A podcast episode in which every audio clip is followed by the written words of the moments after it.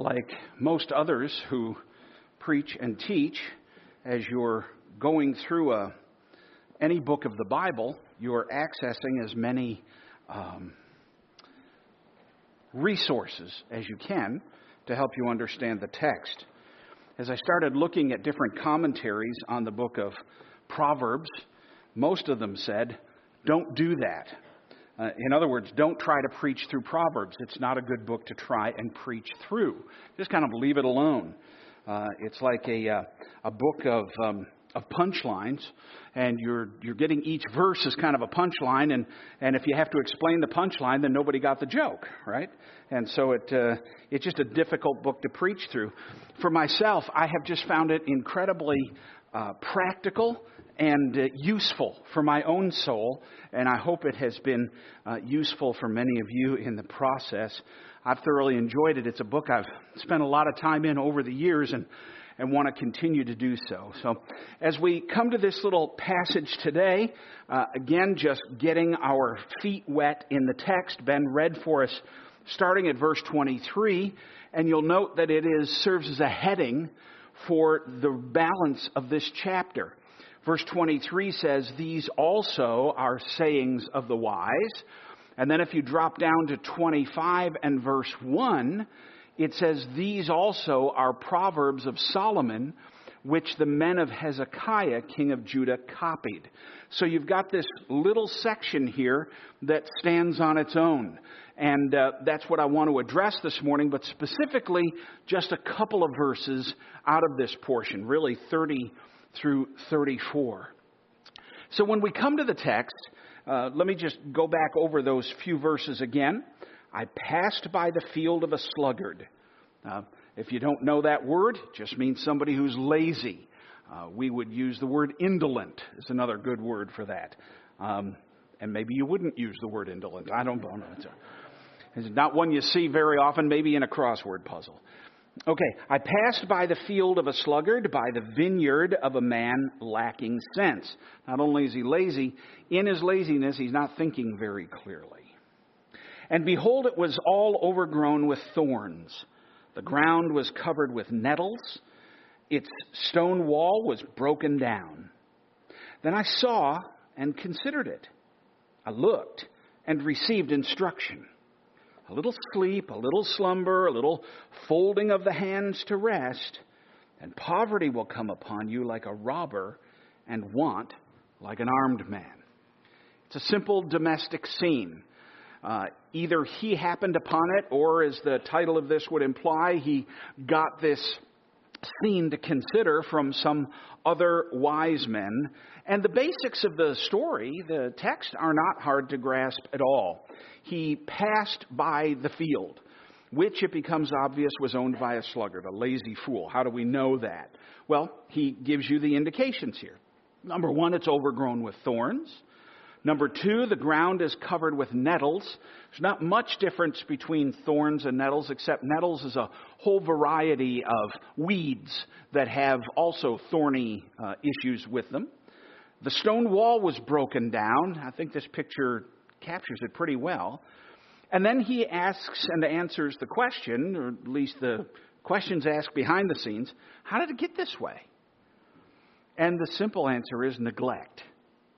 For whatever reason, there was neglect involved. And he's going to say that the neglect had to do with laziness. Now, as with all the Proverbs, as we've seen all the way through this study, one can simply look at this and come away with a wonderful moral and practical lesson about needing to pay attention to, to things, whatever it is you have, and uh, a warning against laziness and its disastrous results. Uh, leave anything to itself, and eventually it's going to degrade and disintegrate. Um, if you want proof of that, you can check my refrigerator. Um, we, we just had our house painted this last week, and the painter reminded us that a good professional paint job uh, lasts only between eight to ten years. I was kind of hoping for a permanent solution there. Um, but uh, exposure takes its toll. Even on a, this is not my house, by the way. Um, ex- exposure even to something that was once majestic and made out of the most durable materials like stone, if it's left to itself, if it's not tended to over time, it will eventually, like the paint on my house, uh, fade and dry and crack and peel, and it's going to need to be redone. No matter how durable anything is, this is the tendency in our physical universe. And I won't, I know we have several scientists here, so I won't say that this is the law of entropy because everybody says that, but in fact, that's really not the law of entropy. And, and to, to say it that way would, would be a misleading thing. So we'll, we'll leave that for the scientific minds that want to deal with it later. Second law of thermodynamics having to do with things in a closed system. I won't go there. I'm just going to say things tend to get, get out of hand. They fall apart over time. Uh, meat spoils, water stagnates, milk sours and then curdles. Wood, once it's cut from the tree, begins to decay, and this happens with flowers and fruits and vegetables and anything else, especially things that are organic. And the truth is that this happens to us as well. Gardens or fields like this in the text that we read about here necessarily do exactly the same. But as we've seen in every passage all the way through Proverbs so far, everywhere we've gone, uh, Solomon's emphases are not on the mere practical lessons. If you stop there, you get good advice, but advice that can still leave you lost in your sins, still one unconnected to God. The mere practical lessons aren't his goal. The goal here is to deal with the spiritual state of his son in the first case, and then by extension, us, as the Spirit has inspired him to give us these things. How they affect us spiritually. So here, the Bible repeats in this passage um, examples all over the place of how mankind, and especially the soul of man, is likened to a garden to God's field. Let me give you just a few of those passages. In Isaiah 5 7, God says, For the vineyard of the Lord of hosts is the house of Israel, and the men of Judah are his pleasant planting. He uses this metaphor as a way of understanding one of our, our one aspect of our relationship to him. Uh, in Isaiah 60, it says, Your people shall all be righteous, they shall possess the land forever. The branch of my planting, that's the people, the work of my hands, that I may be glorified. Another passage in Isaiah, uh, talking about when he calls his people back, he says he, he wants to grant those who mourn in Zion and to give them a beautiful headdress instead of ashes, the oil of gladness instead of mourning. Some of you may recognize the words from a song there, from a, a hymn. The garment of praise instead of a faint spirit, that they may be called what? Oaks of righteousness the planting of the Lord that he may be glorified. And then Jesus himself continues to use this metaphor as a way of relating to us. In, in Matthew chapter 13, uh, he had been telling parables, and it says he left the crowds and went into the house. And his disciples came to him and said, Explain to us the parable of the weeds and the field. It was a particular parable that he used, and he used this explanation. He answered, the one who sows the good seed is the Son of Man, and the field is the world, and the good seed is the sons of the kingdom. The weeds are the sons of the evil one, and the enemy who sowed them is the devil. The harvest is the end of the age, and the reapers are the angels. So he's using these mental pictures to help you get a grasp of some of how God interacts with, with all of us. Now, that said, and, and given that picture, and the picture that we've just been given in Proverbs chapter 24, I'm going to ask you a question. And that is, what is the most precious thing that you possess? Here's the question. Now, if you've seen the movie or read the books, this will ring a bell with you. If you haven't seen the movie or read the books, take it for, for granted. This actually means something.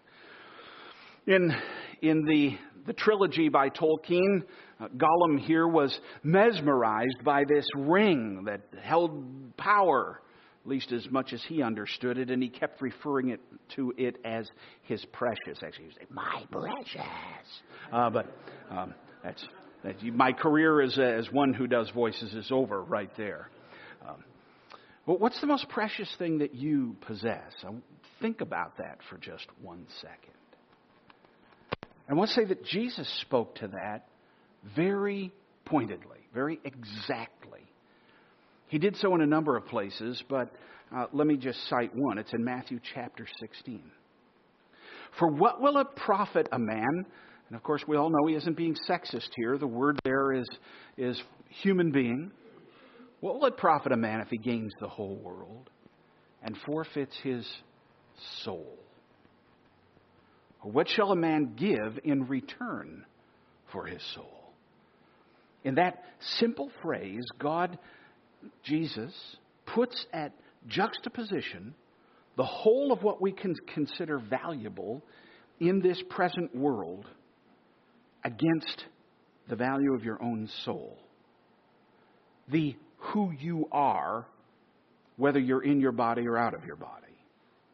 Your personality, your mind, your heart, your desires, your being, your intellect. You. And he says, you need to value this. It's more valuable than anything else. It can be balanced off against the whole world, your soul. The wealth of the entire world is not to be traded off against the value of your own soul.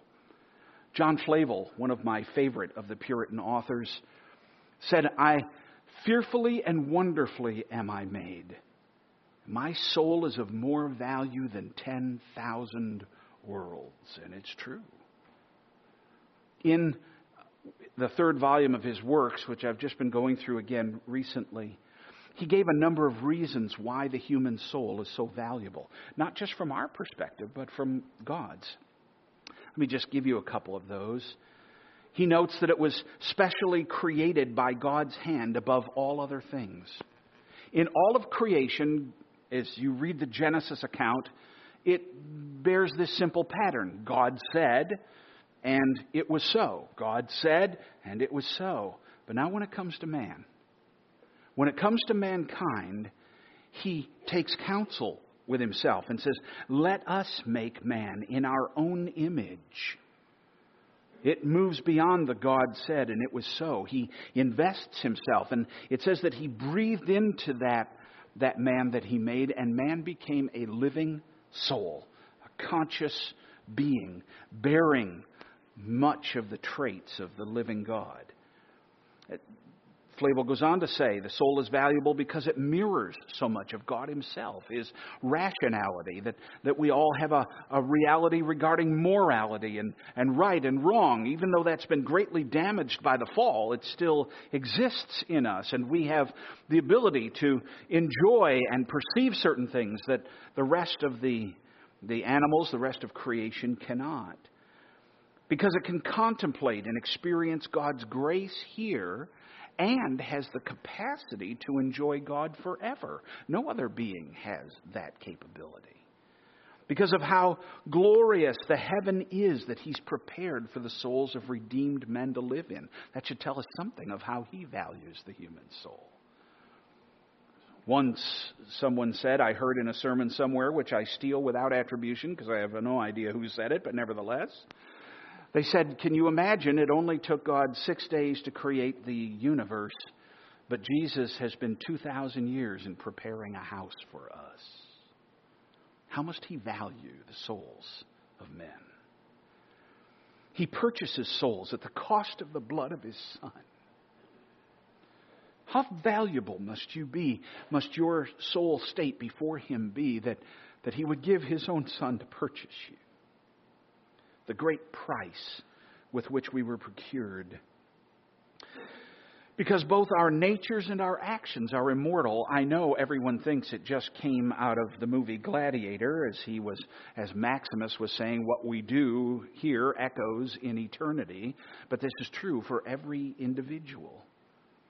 Everything you think and say and do now has some impact on the eternity and where you'll spend it and how you'll spend it with him or apart from him. in fellowship and in rejoicing in Him in the fullness of what He gives, or separate from Him. Because both worlds, both this one and the next, strive for men's souls as the prize of highest value. And that our conversion to Christ, Flavel writes it this way, is the triumph of heaven and the rage of hell. What, he invests in the, the value of the human being that he has created. He wasn't driven to this from the outside, he created us this way. How valuable because God preserves the preaching of the gospel all over the world to win men and has for these many, many years. What great promises God, what rewards He promises those who win men's souls to Christ and how he exercises the most extreme care over the souls of his blood bought ones, providing for us in, in, in making sure that we have his word and in the preaching and teaching of the gospel and the assembly of the saints, and how he's provided for that, and, and how the heavenly angels are given charge to minister to the souls of the redeemed and consider it an honor to do so. It's amazing. So Flavel closes that section by saying, These things duly weighed bring home the conclusion with demonstrative clearness to every man's understanding that one soul is of more value than the whole world. So I ask you, are you valuing your soul that way? That's the question. It's going to come to us in our understanding of how this text unfolds. Since the souls of human beings are the battleground between heaven and hell, as Flavel put it, we're thrust into this dynamic of an ongoing cosmic warfare that each of us needs to come to grips with. Now, maybe you're not a believer here today. You're not a Christian. You've never been born again by the Spirit of God. You've, you've never been transformed by His grace and brought to the saving knowledge of His Son. You need to know that your soul stands in the balance today, and I wonder how you value it. After hearing this sermon, as would be true with any other, and being where, where God has been worshiped in the way that He's been worshiped this morning in Jesus Christ, you've heard His word read, and you're in the midst of hearing it preached, and we'll finish that soon. You've heard prayers offered up, and the truth is, you're going to leave here in one of two states. You're either going to leave here closer to surrendering your heart and life to Him as He commands you to repent of your sin and rebellion against Him, or you will leave here harder and more resistant. You will not leave here the same way you came in. You will either be closer to heaven or closer to hell, but you won't be just where you are at this moment. So, what are you going to do with your most precious possession today? What about this field that is you? Is the wall broken down? Is it covered with thorns and nettles? Or is it bringing forth fruit that, that somehow accords with the God who made you and made you for himself? And by the same token, if you're a believer here today, you need to reckon with the reality of this ongoing battle, both in terms of what we might call, or let me just use a, a term, spiritual decomposition. Uh, there's a it's an old uh, joke about Beethoven. This guy was obsessed with Beethoven. He loved Beethoven's music, and he was he he had purchased every copy of it. He had purchased Beethoven memorabilia wherever he could find it. Uh, he started to dress like Beethoven. He made sure that his hair was cut like Beethoven's. He eventually moved uh, to Europe and bought Beethoven's old home. And, and then he found out where Beethoven's grave was. And, and every day he would go out to the grave and he would, he would kind of meditate on how wonderful Beethoven was. And one night his madness got the best of him and he dug up his grave. And as he got down to the casket, he pried open the lid and he saw light coming out of the casket and he couldn't believe it. And he opened it all the way and there was Beethoven. And he goes, Leave me alone. I'm decomposing. I'm sorry. I'm sorry. I apologize for that. But, but decomposition of the soul is, is what can happen. You get it. Okay, that's good. I won't try to explain it to you later.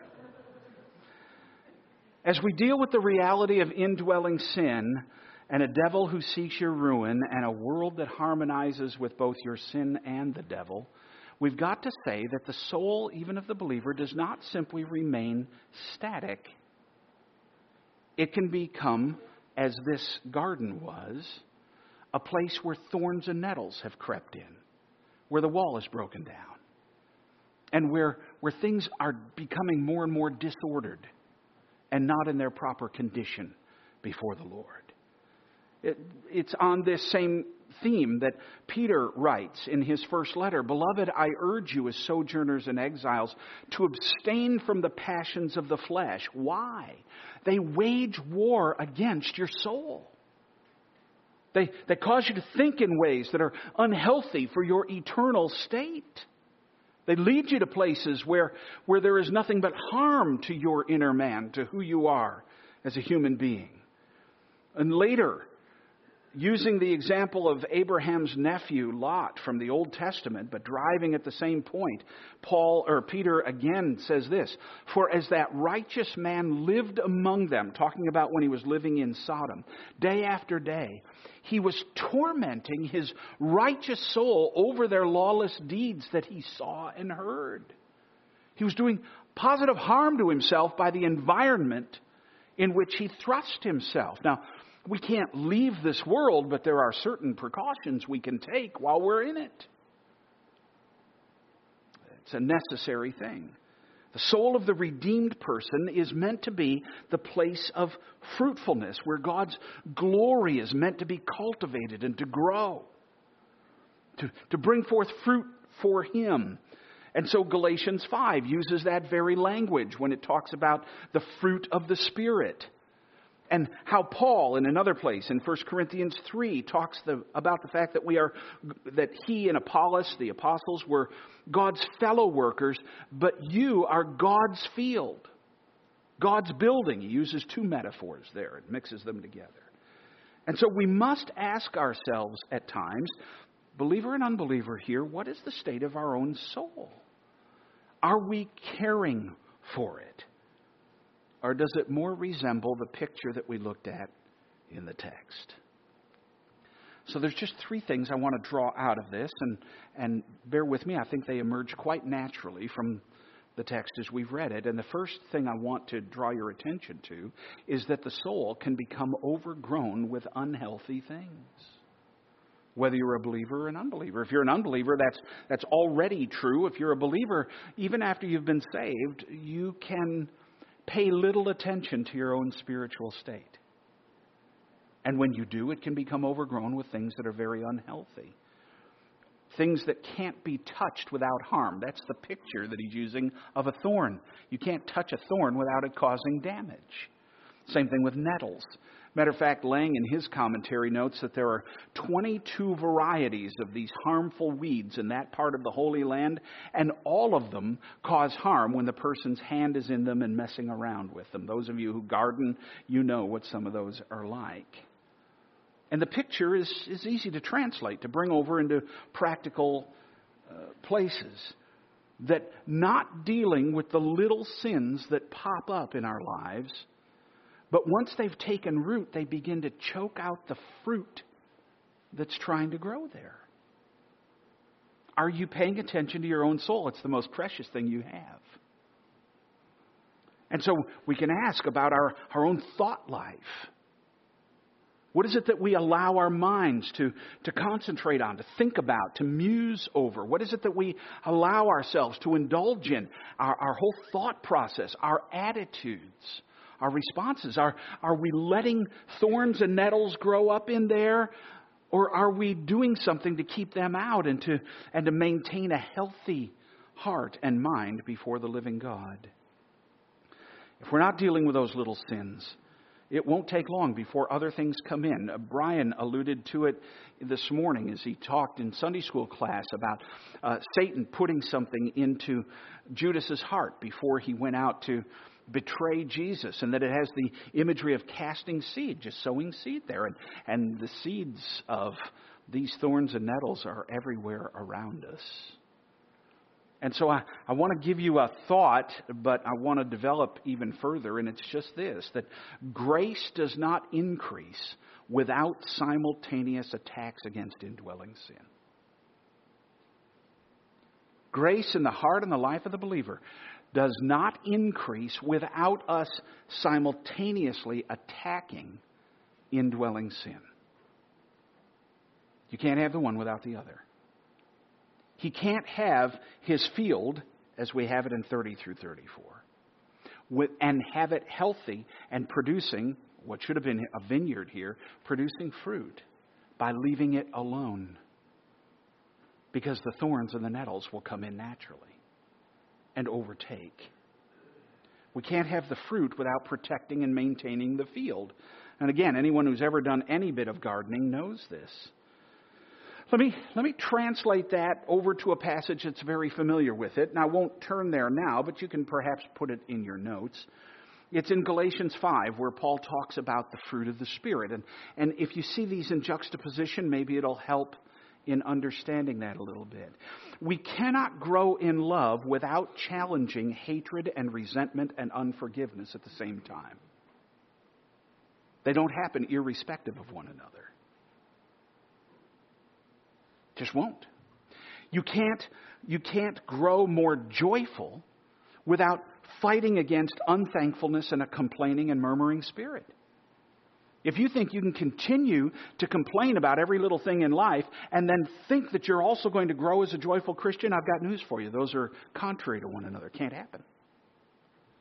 That's a thorn that's coming and a nettle that's coming into your garden. And you can't have the fruit of the joy without attacking the thorns and the nettles of murmuring and unthankfulness and complaining. We can't grow in peace if we allow ourselves to indulge in constant riling up over people and issues and events. If you live in constant turmoil, guess what? There will not be peace in your soul. It's that simple.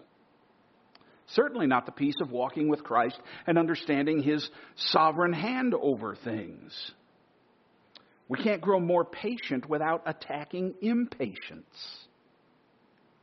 We can't grow in kindness and at the same time indulge in speaking evil about those with whom we disagree or vilifying those we dislike. If we're cursing them under our breath or bad mouthing them to others, we can't possibly be loving them at the same time. There would be nothing more incongruent than to be taking a swing at my wife and saying, I love you at the same time. This is exactly what he's after. These are incongruencies. One chokes out the fruit of the other. You can't have both. We can't grow in uprightness if we're feeding our souls on what is morally compromised and affects our thinking in ways that are contrary to God's standards. We can't grow in faithfulness while also being dishonest and untrustworthy in the small issues of life. We can't grow in gentleness while not refusing to yield to harshness and anger. We can't grow in self control while being unwilling to control ourselves in anything and indulging our every whim. So, overgrown so that the life of what ought to be growing there, the fruit of God's life within us, is choked out and becomes fruitless. Does that mean that you're not His anymore? Not at all. We'll see that in a moment here as we look at, at Paul's admonitions in 1 Corinthians chapter 3. But it does mean we can be fruitless. That's a pretty horrible place to be. So, what is the state of your soul, and are you caring for it? Are you paying attention to your own soul? And what its condition is before God? Paul takes great pains to use this very figure that we're talking about here when he speaks about believers in another context. In 1 Corinthians 3, there were divisions in the local church. And in that church, some people were saying, well, you know, my favorite guy is Paul. And other people were saying, well, my favorite guy is Apollos. And other people were saying, well, my favorite guy is Peter. It's kind of, kind of like um, fantasy football, but with the apostles, right? And, uh, and, and another one saying, well, my, my guy is Jesus. And, you know, he's the best quarterback ever, whatever. And in the process, he says this, this is building unhealthy division in the church. It, it, can't possibly help toward unity. You can't have unity when you're feeding division. the two just won't, won't happen together. So, so he asks them a question. It's rhetorical. What then is Apollos? What is Paul? Servants through whom you believed. We're just servants, as the Lord assigned to each. It, here's the process I planted, but Wallace, uh, Apollos watered, but God gave the growth. So neither he who plants nor he who waters is anything, but only God who gives the growth. He who plants and he who waters are one, and each will receive his wages according to his labor, for we are God's fellow workers. You are God's field. But he goes on. He now shifts the metaphor to a building. First a field, then a building. And so, according to the grace of God given to me, like a skilled master builder, I laid a foundation. Somebody else came along and they're building upon it. And each one who builds, the idea here is building into other people's lives. Each one, um, let each one take care how he builds upon it. For no one can lay a foundation other than that which is laid, which is Jesus Christ. If you're going to build a building, you have to have a building that's commensurate with the foundation you build. They have to be together. For no one can lay that foundation which is other than Christ. Now, if anyone builds on the foundation with gold, silver, precious stones, or perhaps wood, hay, or straw, each one's work will become manifest. That's very powerful. For the day will disclose it, the day, meaning the day of the Lord. Because it will be revealed by fire and the fire will test what sort of work each one has done. If the work that anyone has built on the foundation survives, he'll receive a reward. If anyone's work is burned up, he will suffer loss, though he himself will be saved, but only as through fire. What are you doing with your soul? What are you building into your soul? Things that will last, things that have eternal value as your soul does, or the attitudes, the mindset, the methods, the goals, the ambitions, the values of this world. Which one? Now, if you're a Christian here today, the foundation's already been laid, and that's a great thing. But if you're not a Christian here today, then not even the foundation's been laid, and, and when the day of judgment comes, you'll have no recourse at all. So that was our, our first consideration from this passage is that the soul can become overgrown with unhealthy things. And you may need to think about that in your own Christian life. The second thing from the text is that the wall of the soul can become broken down. That's his second image here in this particular passage in Proverbs. I passed by the field of a sluggard, by the vineyard of a man lacking sense, and behold, it was all overgrown with thorns, and the ground was covered with nettles, and its stone wall was broken down. The stone wall was a, a defense against intruders who spoil and devour, especially little animals. Another place in the Old Testament says it's the little foxes that spoil the vine. It's those little ones that can get in there and root around. We, we live, as Sky likes to say, in a house that's teeming with life. Um, squirrels and chipmunks and other little things from the field like to find their nesting place in our home. Um, we've tried our best to poison them.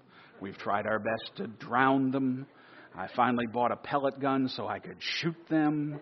Uh, we've gotten rid of hordes of squirrels who continue to come back with a vengeance, some of them sporting little gun belts and things. They're, vicious creatures that uh, apparently a product of the fall. But the worst of the worst of the worst are the chipmunks. The chipmunks, they're so cute and they're so mean. And they will eat through anything. Solid steel, I swear. And they're so tiny and so fast, they're very hard to shoot. I've tried. And every time I get one, Sky will hear me. I'm saying, another one's dead. Yes. It's a Great day in Zion. But they keep coming back. And I tell you, they are destructive. And that's just it. See, it's those little things that are so harmful to the soul that we think just are kind of furry and cute and I'm not going to pay much attention to. A number of years ago, uh, I wasn't paying attention to uh, other living things in our house. Um, every once in a while, I would hear a squirrel scratching in this attic place we have over our kitchen. I laid traps for him. I set poison out for him. I did Havahart traps. Would, would trap them in the Havahart trap. I would take them miles away from home. That same squirrel would show up in a day or two with a little travel sticker on his side. You know, it's, you you dropped me off in Dansville, and all I got was this sticker. Uh, that kind of a thing. Um, and we needed to take a trip, and, and our luggage was stored in there, and so I went in to to get this luggage out of there, and the suitcase was heavy. It shouldn't be heavy. There's nothing in that suitcase. I haven't stored anything in there. I opened it up, and there must have been 1,500 black walnuts in there. The squirrel had eaten through the side and was storing them in there, and just to taunt me. It was a personal thing. These little things creep into our souls the same way. Just little things, and they seem harmless in and of themselves, and yet we've put no protection up against them. I saw and I considered, I looked and I received a little instruction. A little sleep, a little slumber, a little folding of the hands to rest, and poverty will come upon you like a robber, and want like an armed man. Closing of that passage is. And the decisions are simple. Pay attention to spiritual things, do something for the actual growth of my soul today. I've got something else really that's more pleasurable right now. I, I, it's a little too hard. It takes too much effort. Why, why do I want to work at that? I'll, I'll get to it later. And it's all a little bit like we're Scarlett O'Hara in Gone with the Wind. I'll do it tomorrow. I'll do it tomorrow. And in the process, other things come in and eclipse. Charles Simeon, the old commentator, writes very wisely the slothful man does not intend to involve himself in ruin. He only pleads for a, a, little more indulgence of his indolent habits. But alas, his little slumber insensibly becomes a great deal. His time passes away and his work is left undone. The rest which he takes, instead of refreshing him, enfeebles all his powers and indisposes him for action. So that though he never intends to plunge himself into difficulties, he does it most effectually. I don't know about you, but I've sure experienced that in my own life. All of this is quite simply the result of the neglect of the soul, not paying attention to its well being. And so, how are you doing with that? How are you valuing your soul today? Let me give you the third, and we'll close quickly. And it's just this God's gracious means of restoration. I'm so grateful that He never leaves us in this place. Now, the text itself doesn't advance a cure per se, even though there's the hint of it, though, in the picture itself. Because if the cause of what is seen in this passage is neglect, if that's what's at the root, then surely diligence in spiritual matters has to yield up great help. It's got to be the, the way, uh, a certain amount of the path. Now, for the believer, we have the utmost hope because we're aware of Christ Himself, that He's praying for us in this regard. And, and, and He's using the inward ministrations of the Holy Spirit to chide us and to call us back continually. He never lets His own go, and He's always moving in us. So grateful for that. I don't know how many of you have experienced going through a time of, of spiritual dryness or darkness and then realizing over time that the Holy Spirit's just been working so gently and sweetly within to call you back and call you back and call you back till, till finally you yield up and, and just come back and say some stuff needs to get cleared out. It's choked out the fruit of your presence and, and the joy and the peace and, and where I should have been living with you. And oh, he's so good that way.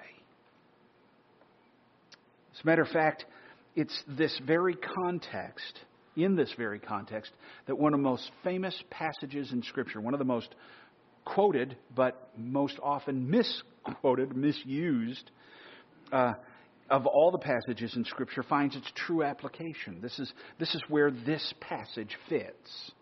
It's found in Second Chronicles 7, where he just lays out for us so simply that if my people who are called by my name, if you're a Christian here today, you're his, you bear his name, you, you bear the work of his spirit within you, that when we're in this condition, if we will humble them, ourselves and pray, and seek his face and turn from our wicked ways. Find those things where we've, we've let them creep in and do. Then I will hear from heaven and I will forgive their sin. And doesn't he use the wonderful metaphor that we're working with? I will heal their land. Now, this was not written to America. It has nothing to do with our political system. It has everything to do with the soul of the believer. You're his, Christian. But you know you've let things creep in and they've choked out the fruit of his life. And he says, Here's my promise to you. As a matter of fact, there was a the the context behind this entire passage was Solomon's prayer on the day of the dedication of the temple in the Old Testament. And at that moment, he had set up a, a scenario for God. If through our failing and falling into sin, this happens, then when we repent, will you restore us? And if we don't listen to you and you have to ratchet it up, and, and we get worse, then when we repent, will you hear us? And if we don't listen to that and, and you ratchet it up and he ratchets it up seven times, if at last we're finally carried away by our enemies and we're carried off into far lands and, the, and our, our country is decimated and, and it doesn't look like there's any hope for us anymore, but still then, if we see our bad condition and cry out to you, will you forgive us? And God's reply is, you bet. If my people who are called by my name humble themselves and pray and seek my face and turn from their wicked way, I'll hear from heaven and I'll forgive their sin and I'll heal their land. And that's what he says to you, Christian, today. If this is you, this is his promise. This is how he responds to you. What a wonderful God he is. How precious. How much he loves to show mercy on his own and to restore them when their sinful neglect has wrought all kinds of ugly things. If we just call on him for forgiveness and aid, he will give us supernatural aid in being restored. He loves to do it. But if you don't know Christ here today, and you recognize the barren nature of your own soul, that you do not know God, you're not connected to Him, you know that your sin has separated you from Him, you're in this place, and it seems as though there's no hope for you, I don't want you to leave without hope. Now, this passage isn't for you, the one I've just read here and cited here in Second Chronicles. It doesn't apply to you. This is addressed to God's people and God's people only. But nevertheless, He is still a Savior of the lost and the hopeless. Oh, he's so good. And as we're told in Acts 17, he commands all men everywhere to repent, to turn from, from where they are. And I can say on his own authority that if you will confess your sin and rebellion against his right to rule you, if you'll, if you'll say, Yes, I'm bound in my sin, but I want to turn from it today, he will receive you and he will make you one who is called by his name. He'll make you a new creature give you back your soul. And so we read in the Gospel of John, the true light, and he's referring to Jesus here, which gives light to everyone, was coming into the world. And he was in the world, and the world was made through him, and yet the world did not know him. You maybe don't know that today, that he made you. He created you, and yet you don't know him, even though he was here and walked among us. But he came to his own, speaking of the Jewish people, and his own people didn't receive him. But to all who did receive him, who believed in his name, he gave the right to become children of God, who were born not of blood, nor of the will of the flesh, nor of the will of man, but of God. He will make you a new creature today, his own child, bring you into his family. So, whatever your case, believer, you who have long neglected your soul after coming to Christ, or unbeliever who's in need of salvation from your sin and judgment, to both of you, we can say today run to Christ. Run to Christ. He will not refuse you, and you will be made whole. Let's pray. Father, I thank you again so much for your word. I thank you that in a passage like this, where the metaphors seem so simple and homely, that you are still speaking great truth to us, truth that is absolutely essential for our souls. I pray that my brothers and sisters here today who may have found themselves in a place of spiritual decline will, will delight and rejoice in the reality that you have stored up for them today forgiveness and readiness to receive them and to correct all that has gone so far astray to weed out the thorns and the nettles and to enjoy the fruit of your presence in all of its glory. And I pray for those who are still outside of grace, who have not yet known what it is to have forgiveness and freedom from all guilt and shame, to know that every sin is dealt with in the sacrifice of Christ on their behalf, and to be transformed and made new creatures, that you will open their hearts that by your Spirit you will give them light and life and faith to trust in Christ today.